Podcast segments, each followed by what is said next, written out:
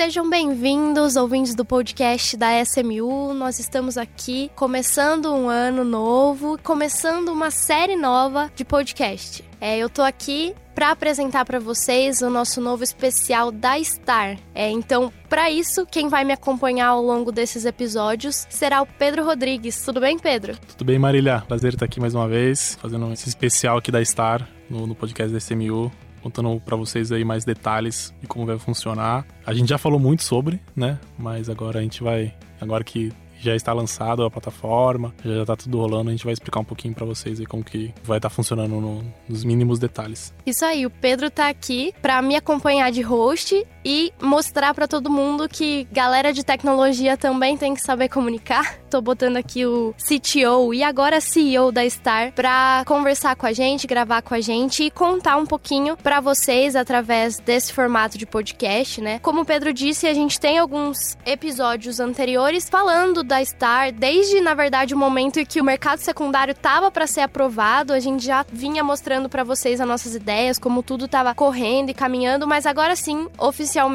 em outubro de 2021, a Star foi lançada para quem ainda não viu. Nós postamos alguns vídeos nas nossas redes sociais, várias fotos. O lançamento foi incrível, né? Para quem pôde participar, ele foi lá no planetário do Parque Ibirapuera, então nós tivemos uma imersão aí, uma participação de todos os sócios sócios, convidados, é, investidores, jornalistas, é uma, uma galera aí que pôde prestigiar esse, esse momento tão importante para nós da SMU, né, Pedro? Sim, é, foi alguns meses de trabalho árduo aí para fazer esse evento. Noite sem dormir. Noite sem dormir, para fazer o lançamento da plataforma também, mas eu acho que a imersão que, que quem pôde ir lá e, acompanhar foi, foi algo inesquecível. Também um projeto que a gente está colocando muito, muitas fichas aqui também, que a gente entende que é algo que é, vai ser revolucionário no, no mercado de, de investimento no, no, Brasil. E reforçando isso aí que o Pedro disse, ainda tem a ideia da SMU sendo, é, usando na verdade o skin the game, né? Que é a primeira e além da inovação de criar toda a plataforma, é a primeira do Brasil, né? Sendo aí a SMU a primeira listada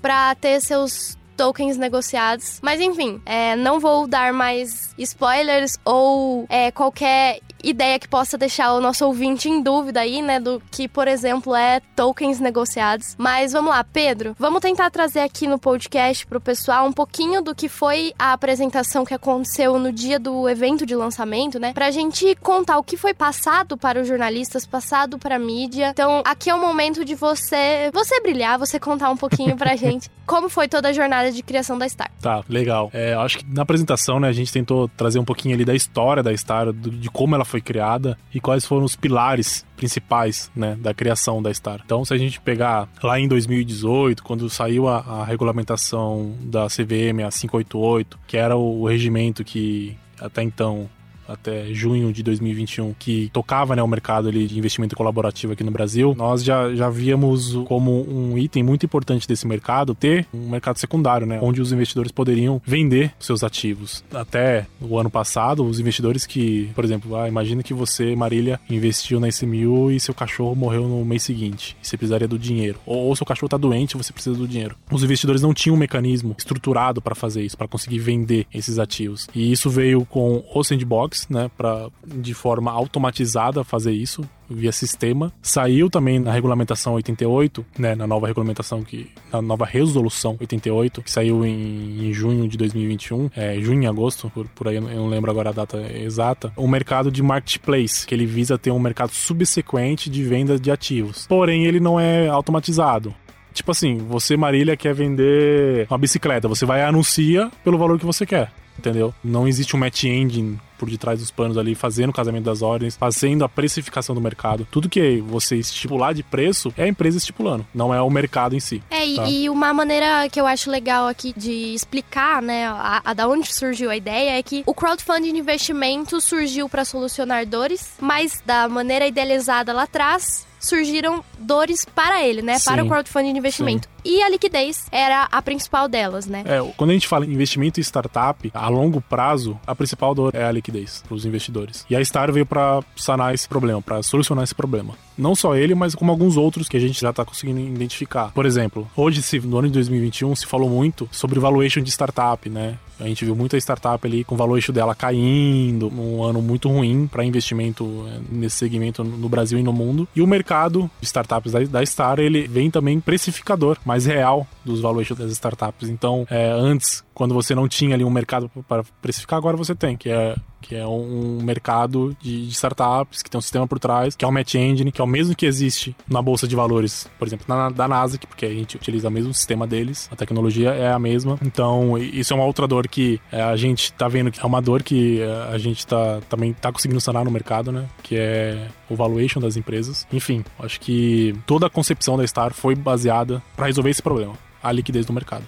É uma coisa que o Rodrigo sempre fala é que o brasileiro, ele não se importa em investir em investimentos de risco. Ele se importa mais com a questão de liquidez. É ter o controle do próprio dinheiro, né? Então, o fato de investimentos em startups ser investimento de risco não é um empecilho para o brasileiro, mas sim a falta de oportunidade para pegar esse dinheiro no momento que ele precisar, né? Então, a Star entra aí principalmente para solucionar esse problema, né, de passar o controle do dinheiro de novo para o investidor. E a questão do valuation, que é assim, por mais que a gente leia quem não trabalha diariamente com valuation, é, a gente lê, entende o que é, o que significa, mas pelo fato de não estar tá ali calculando diariamente, fica mais, poxa, como assim? Da onde surgiu tanta coisa? Então, ter uma plataforma em quem confiar também é uma outra solução. Né? É, para o investidor acompanhar o portfólio dele de uma forma mais real time, vamos colocar assim, né? a Star vem, também vem para ajudar nesse ponto. É, complementando o que você falou de ah, o investidor gosta de, de correr risco, é, porém ele gosta de liquidez. Eu, da minha, eu, eu sou do interior de São Paulo, na minha infância eu aprendi que o bom era investir, deixar o dinheiro em poupança. Depois, lógico, com o tempo estudando, a gente vê que, que, não, que não é isso. E, e eu brinco que o meu primeiro investimento não foi na Bolsa de Valores, foi numa startup. Meu primeiro investimento. E aí depois eu comecei a, a ser mais um pouquinho mais arrojado, comecei a investir em cripto também e tal, mas até hoje ainda é, eu investi, brinquei um pouco ali na bolsa de valores, mas o meu principal portfólio hoje é startup e cripto. Tem um, um, um storytelling muito bonito, muito um propósito muito bonito do, do, do fato de investir em startups, né? Porque você não está apenas emprestando o seu dinheiro para alguém que, que uhum. já está grande, né? É, se a gente pegar a margem de crescimento do que o seu dinheiro pode duplicar, replicar, enfim, é... completamente diferente, né? É a, a premissa básica dos investimentos de quanto maior o risco, maior o retorno também, né? Isso, é isso. E seguindo um pouco na ideia de como foi a construção da Star, a funcionalidade básica dela, como é que o investidor vai poder mexer, trabalhar os seus investimentos dentro da, da plataforma? É, uma vez que o investidor ele, ele queira ali comprar ou, ou, vender ações dentro da Star, primeiro ele vai ter que fazer um cadastro simples é, dentro da plataforma Dentro desse cadastro a gente vai pedir algumas informações, tipo selfie dele, comprovante de endereço, o que é básico hoje que você vai fazer seu cadastro. Ele, ele pede isso, que é o famoso suitability, que a gente chama, né? O, o QIC ali. Uma vez uh, aprovado tudo, todo, todo esse processo, né? Que hoje tá, é muito mais uh, automatizado do que era alguns anos atrás. Uh, o investidor que queira comprar, né? Vamos supor que você nunca investiu em startup, eu quero comprar uma ação ali. Você vai precisar fazer um depósito esse depósito pode ser via Pix ou boleto ou, ou uma TED, mas é, o mais famoso é o Pix, né, hoje em dia. Com esse dinheiro na sua carteira, aí você vai poder entrar lá na, no home broker da, da, da, Star e selecionar as ações que você quer comprar e, e, e comprar, tá? É, para quem já investiu, por exemplo, na via plataforma da SMU, no mercado primário, e esses ativos que você investiu, eles estão listados na Star, aí você pode pegar e importar esses ativos para Star, que eles já vão estar tokenizados na Star, Tá? Aí você pode colocar, entrar lá. A gente vai pedir também alguma complementação de dados, tá? Que na, no mercado primário a gente não pede, mas aqui na Star a gente, é, é, pelo regulamento, é, é, obrigado a pedir. Que também é selfie, comprovante de, de de endereço e, e, algumas outras coisas. Uma vez também tudo aprovado, você pode, vai poder entrar no home broker e, e listar o seu seu ativo para vender. Então, que o, o, investimento que eu tenho, sei lá, que seja o valor mínimo de 3 mil reais no mercado primário, eu consigo transferir ele para Star e passar a negociar eles ali. Sim, sim. Lembrando que é, seu, quando você entrou lá no mercado primário, você comprou 3 mil reais, é, você estava comprando ali o que a gente chama de é, cotas emitidas no mercado primário. Quando essas cotas vieram para o mercado secundário, existiu é, nesse meio do nesse, meio, nesse processo existe uma coisa chamada split de cotas, que é o que a gente pega essas três cotas suas, converte elas em mais. Então, em vez de ser três, vai ser, você vai ter 3 mil com valor unitário menor, porém com o valor total agregado, os seus 3 mil reais que você investiu do mesmo jeito. Entendeu? Só que com uma, uma quebra maior. Para quê? Para que você possa, em vez de vender mil reais, você possa vender 100, 10, 15, 20. O valor que você quiser. O valor que você quiser. Isso. É, é, e aí seguindo também o, o, o valor mínimo de, de, de venda né, que, que, que, existe no mercado. Mas aí você vai poder entrar lá e vender quando quiser. E a questão do, do que acontece depois que eu invisto, né? Que no mercado primário é tão famoso, né? Dentro do, do mercado secundário, da plataforma da Star, a questão dos contratos, como é que vai funcionar? Uhum. Os contratos, né, lá do mercado primário, eles se mantêm ainda no mercado primário. Aqui no mercado da, da Star, o que você vai ter são os tokens. Você vai, vai ter a visualização dos tokens. Mas não quer dizer que você vai deixar de ter a visualização lá no primário, lá no mercado da ICMU. Então, uma vez que você compra os ativos, vamos supor aqui da ICMU no mercado mercado secundário, na Star, esses ativos eles vão, vão ser espelhados também lá na ICMU. Então, se você entrar na sua carteira da ICMU, o, vai ser o espelhamento do que existe aqui na, na Star, tá? Então, existe esse espelhamento de um para o outro. Sua posição na, no ativo vai ser a mesma, tanto lá quanto aqui. Legal. A parte que é mais assim, para leigos é um pouco mais difícil. A questão do token, que você tocou no assunto aí. A gente tem uma, um episódio antigo nosso de podcast, até com você e com o Diego, se eu não me engano, sobre NFTs no geral, mas Tolkien ainda, para quem não, não trabalha com isso é, efetivamente, né, por mais que existam investimentos e tudo mais, é um pouco abstrato. Então uhum. eu queria perguntar para você justamente sobre isso, né? Como é que é um, o token do mercado secundário da plataforma da Star? No mercado eles, eles chamam de utility token. O que é um utility token? Ele é você dá valor é, no, no ambiente digital para tudo que tem valor no ambiente físico.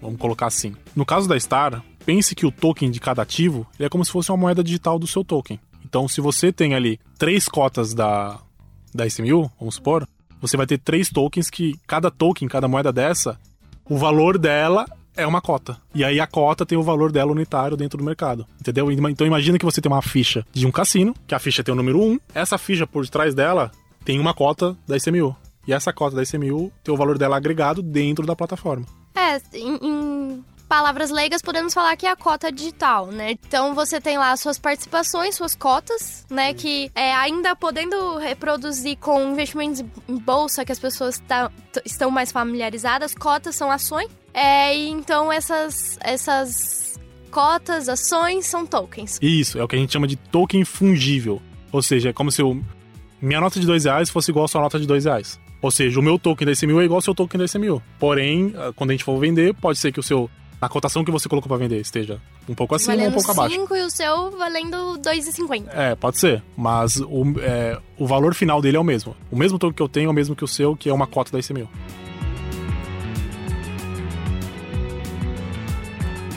Legal tudo isso, uma parte mais técnica, né? Mas voltando a, par, a, a, a estar em si, o, o, processo de, de construção dela. Você falou bastante de qual foi o momento que vocês sentiram a dor, como vocês precisavam solucionar essa dor. É, mas e aí? Tomada a decisão de que vocês iam fazer isso realmente. Quais foram os principais pontos que vocês quiseram desenvolver? Tá. Uma vez que existia a ideia de criar esse mercado, a gente queria fazer algo diferente. Não queria fazer algo convencional como existe hoje no mercado. A gente queria, aqui dentro da SMU, tanto o Diego quanto eu e o Carneiro, a gente olha com bons olhos assim o mercado de cripto como um todo. A gente gosta bastante. Então a gente queria fazer algo com, com essa pegada mais é, de tecnologia, de cripto e, e, etc. E com isso, enxergou alguns gargalos para fazer a concepção do projeto para o projeto rolar. Então o primeiro, o primeiro gargalo foi a parte jurídica. É um projeto que. Colocar que 60% do projeto, se não mais até, foi jurídico porque apesar de falar que estamos tirando alguns intermediários do meio do processo, a regulamentação é a mesma. O regulamento no final está ali, existe, é tudo regulamentado. A gente está dentro do sandbox, porém é a CVM, ela, é, a regra da CVM é bem alta. Então foi muito jurídico o projeto. Uma vez é, que a gente identificou isso, a gente foi atrás de parceiros para fazer isso, sócios que, que comprassem a ideia. segundo, segundo gargalo, é, a gente queria fazer algo com a pegada de cripto, como eu te falei. Gente falou, pô, a gente precisa encontrar uma blockchain que, que faça sentido pro, pro projeto. Que, se, que ela comporte um projeto nesse tamanho, né? Que, que tenha essa, essa pegada mais de inovação. É, a gente olhou a, a rede da, do Ethereum, de, do, do ETH, olhou algumas outras redes. No, no final a gente acabou optando pela Stellar. E a gente falou, pô, legal, escolhemos Stellar. Que parceiro que a gente vai precisar agora para fazer o projeto acontecer na Stellar? Aí a gente foi e fechou também parceria com a, o terceiro que foi a N Tokens ali, que eles participavam do, participaram do Lift aqui no Brasil para fazer o Real Digital e etc. E aí, por último, a gente falou, pô, legal, mas a gente precisa ter um order book aqui, né? O famoso match engine, que é o mecanismo de fazer casamento de ordens, que a gente chama. É, para você fazer isso do zero, é um trabalho gigantesco.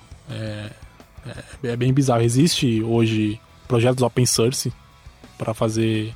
Até da própria Stellar tem, para fazer, fazer um order book. Porém, a gente queria algo, tipo, bem parrudo, assim, algo que fosse impactante no mercado. E aí a gente também, conversando ali com, com o Batista, a gente identificou que, que ele seria o ideal para fazer parte desse projeto. Ele comprou o projeto desde o início também. E ele, como, como a gente já falou, tinha, tinha acabado de fechar ali o contrato com, com a Nasdaq para ser a tecnologia da exchange dele. A gente falou, cara, é isso que a gente precisa. O momento é agora. É, é e essa é a cereja do bolo que tava faltando. E então esses foram os, os passos que a gente identificou aí antes de até enviar para a CVM o pedido do projeto. Então a gente fez todo esse, esse, esse trabalho antes. Legal. É, você citou aí três pilares e o, o quanto e mostrou muito pra gente o quanto sozinho a gente não conseguia muita coisa, né? É, a gente tinha ideia, mas a gente precisava de ajuda e foi o momento que vocês foram atrás das três ajudas, né? O jurídico e a, a, tecnologia blockchain mais, mais aperfeiçoada, né? Só entrando um pouquinho na questão de ah, tecnologia blockchain, para quem tá ouvindo a gente aqui pela primeira vez. Quando a gente usa esses termos, você tá querendo dizer o que exatamente, assim? O que seria uma, uma blockchain? Primeiro eu vou explicar o porquê que a gente escolheu blockchain. No mercado convencional, existe um papel que é o central depositário, a central depositária, tá? Que é onde vão ficar alojadas ou alocadas ou guardadas as ações dos investidores. Ela não fica ali no mercado. Então a gente existe esse papel no mercado convencional, que não é barato, é bem caro. Esse papel ele tem algumas atividades que ele, que ele tem que é, exercer perante ao regulador, que acaba deixando ele bem caro. Tá? É bem caro para se ter uma central depositária de, de ações hoje em dia. E a gente falou, pô, a blockchain resolveria esse problema. A gente não precisaria ter esse intermediário, entre aspas, né, para fazer, pra fazer isso. A blockchain resolveria isso pra gente. Por isso que a gente optou pra, por seguir pela blockchain, para tirar esse, entre aspas, intermediário. E o que, que é a blockchain? A blockchain ela é um banco de dados gigante, open source, aberto para o mundo inteiro, porém imutável. Ou seja, uma vez que você registrou algo lá, você não vai conseguir alterar, é, ninguém vai conseguir alterar. E no caso da, da blockchain da Stellar, ela é muito focada para o mercado financeiro. Então, transações nela é muito barata. Ela tem alguns mecanismos de segurança dentro dela que garantem que, é, caso vaze algum token, exista algum, algum problema, a gente tem o controle de é, queimar o token ou, ou, reverter alguma ação nesse sentido. Então ela já tem, ela já prevê alguns mecanismos para isso, tá? Então é, esse foi o motivo da gente escolher a blockchain.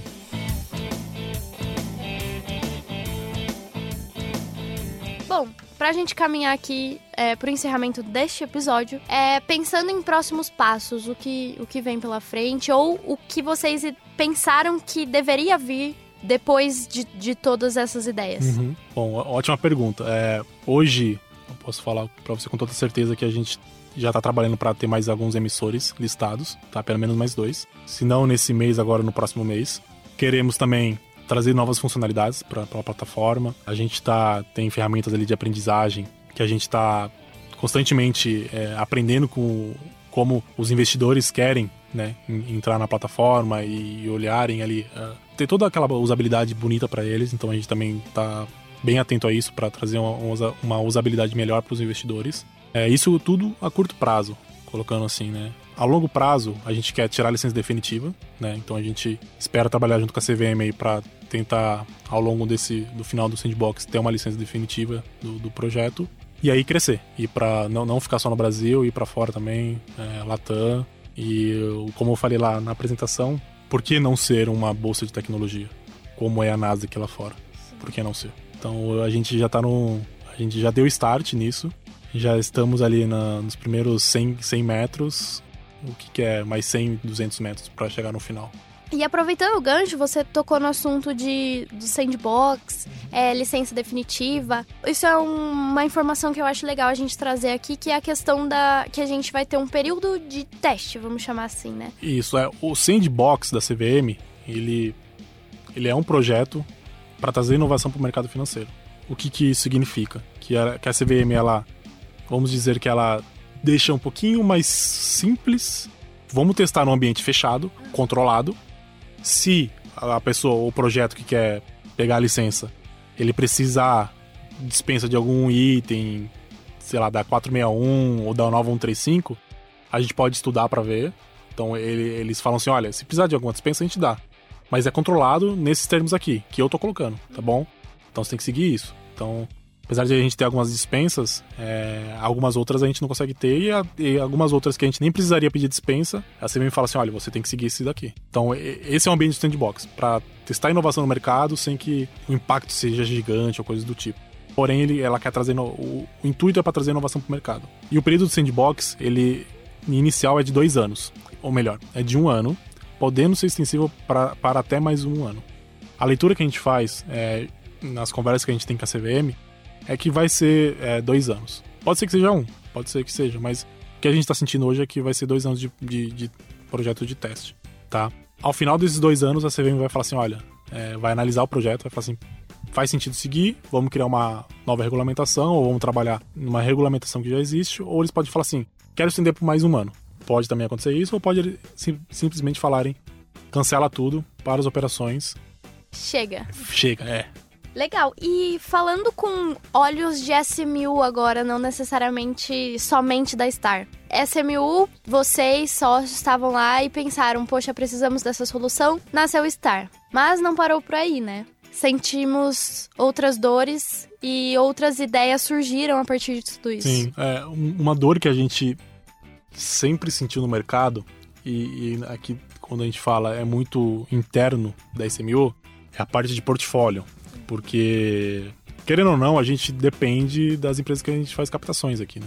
Então, muitas vezes a, a gente quer passar para o investidor os relatórios, mas a gente não tem informação suficiente, então a gente não consegue fazer isso. E a gente estava tava criando um monstro dentro da SMU, que era a área de portfólio, a gente falou, putz, acho que faz sentido a gente extrair essa área de portfólio da SMU para agregar mais valor para as empresas e para os investidores. E aí que surgiu a ideia de criar a Carreira Capital, que foi o fundo da SMU, para investir não só em crowdfunding, mas em startups como um todo, não no Brasil, mas na América Latina e também no mercado da Star. Exatamente. Que é, na verdade, o nosso próximo episódio, né? Nós vamos estar aqui com o CEO da Carreira Capital e ele vai contar tudo pra gente. Mas só retomando um pouquinho a questão de portfólio. Seria como uma carteira de investimentos, né? E para quem não sabe, para quem ainda tá conhecendo a SMU a partir da Star, a SMU ela investe também em todas as startups que, que nós colocamos à disposição para as pessoas investirem. Então, somos aí investidores de todas, todas elas. Então, o que nós chamamos de nosso portfólio é realmente tudo que já foi listado, tudo que já finalizou é, que vocês conseguem ver pelo nosso site, né? Então, isso é o nosso portfólio que precisava, estava ficando cada vez maior, é, está ficando cada vez maior, né? Com muito orgulho. E a gente precisava realmente de mais, mais braços ou mais desenvolvimento para cuidar disso, para fazer essa gestão, né? Então, daí que surgiu a ideia de criar algo que fosse dedicado uhum realmente para isso. É, a, a, SMU ela é investidora líder em todas as rodadas, né? Então a gente tem uma responsabilidade bem grande com, com os investidores, não só como plataforma, mas também como investidor líder, né? Que é a, a responsabilidade dobrada. Exato. A gente optou por, por, por criar a Carreira Capital porque fazia, todo sentido pro, pro nosso ecossistema que a gente está criando aqui internamente, né? Uhum. Pro, pro grupo SMU, vamos colocar assim. Ele é uma, uma chave também essencial aí no, na engrenagem é, SMU.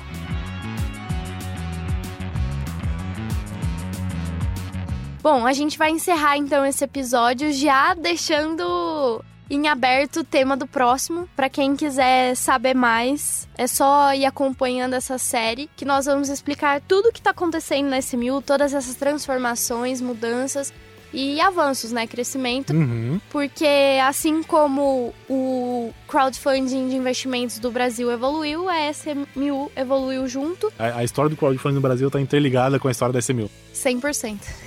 então é isso aí. Pedro, muito obrigada por esse episódio. Esse você foi bastante entrevistado, mas o É. próximo você vai estar de entrevistador. Vou estar no- do outro lado da cadeira. Vai. Mas é isso. E obrigado, ouvintes, por mais esse episódio, por estarem aqui com a gente. Vamos lá, começar um ano novo com novos projetos, é, realmente entrando em ação, que já vem entrando em ação aí desde o final do ano passado. Mas agora é pra valer, não tem mais volta. Sim. é, agora é faca na caveira. Vai, a caveira. Então vamos lá. Obrigada aí e até o próximo episódio.